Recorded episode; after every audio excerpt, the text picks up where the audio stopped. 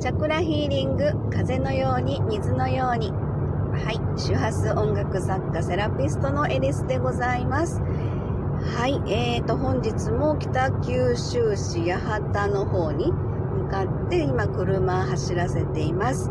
えー、ということで、運転手の松垣社長でございます。おはようございます。はい、おはようございます。元気いっぱい松垣です。声に元気ないけど。はい。まあまあ、あの、私たちお年頃でございますので、はい、お年頃です。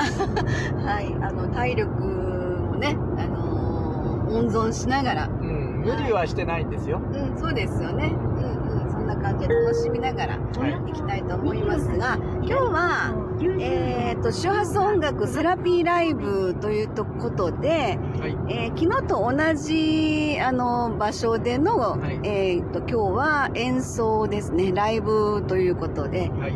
えー、2時間ぐらいでした？そうです。大丈夫ですか？はいはい。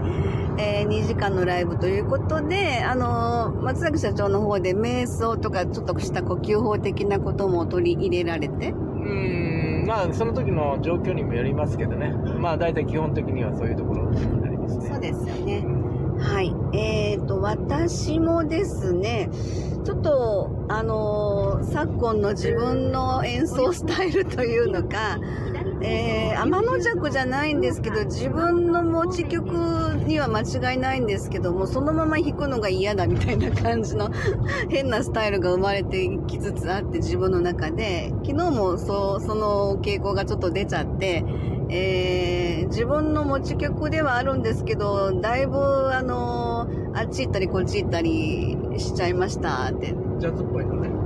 うんジャズジャズっぽい。ジャズって言えばかっこいいんですけど。だからそこのイメージ、自分の中のイメージしてるものが、うん。その都度変わるじゃないですか。そうですね。そのイメージしたものを弾くんではないんでしょうけど、瞬間的な自分の中のこう、はい。出るものっていうかね。うんだから私昨日のやつ結構良かったんですね。あ、本当ですか、え多分もう二度と弾けないんですけど、はいわかってます。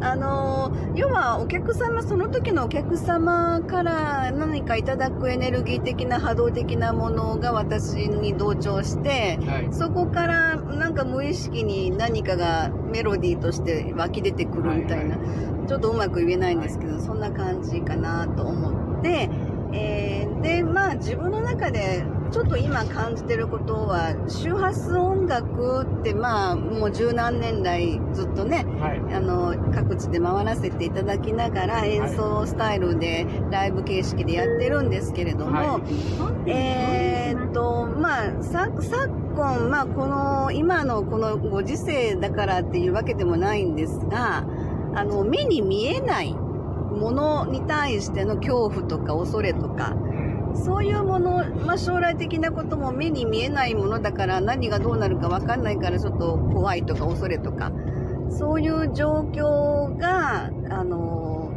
全くちょっとこう感覚は違うんだけど、周波数音楽の周波数っていう部分も結局見えないんですよね。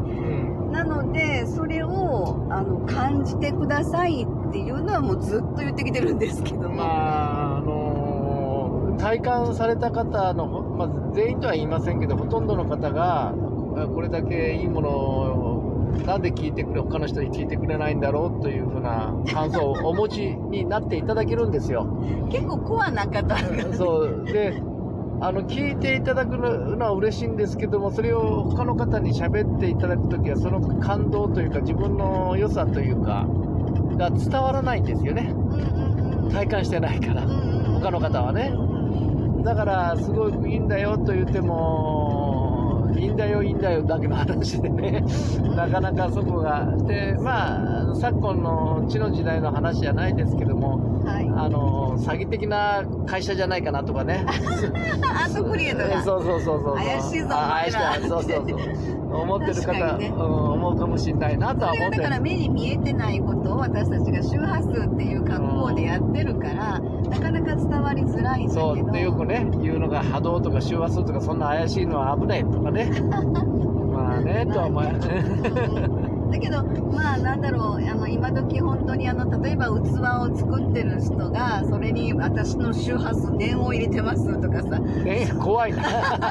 なんかそんな話とかでもこの時代っていうのかなそんな風な風潮っていうのかなそういう風なのことがこうあのおあったりする。お一つちょっとあの時間があれなんですけど一つだけね、その今念を入れると思い出したんですけど人間の気持ちをそこの中にこう入れるとか、はい。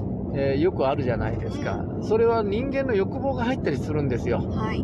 だからやっぱり自然界の中のやつをこうの波動を入れていく。うん。それとかあのーそれに沿った感情を入れない客観的なものを入れていくというところから皆さんの中に入っていってそこから広がっていくっていうのが一番ベターだと思ってるんですよ。うんじゃないと人の気持ちがそこの中に入っちゃうとその人の気持ち一つの念というのが入ってくる、うん気持ちがあるんでそこはなかなか難しいだろうなっていうのが正直な話は、うんあのイメージ的には、まあ、なんでしょうね、周波数音楽ライブに参加していただくことで、あのー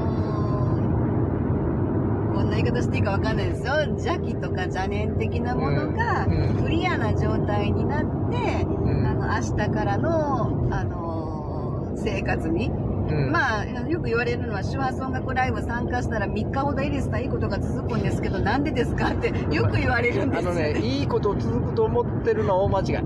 はっきり言うて 自分の気持ちが変わったと思ってるそういうことなんですよ。うんそれがいいことっていう風に感感じられるんですよねうん。そうですそうです普段だったら、あの、特にか思わないことって、なんでこんなことになるんだよって思うことでも、自分が変わってるから、それがいいことのように感じられる。そうそうそうそこにでも大きなヒントがあるかもしれないですよね。そうですねはい。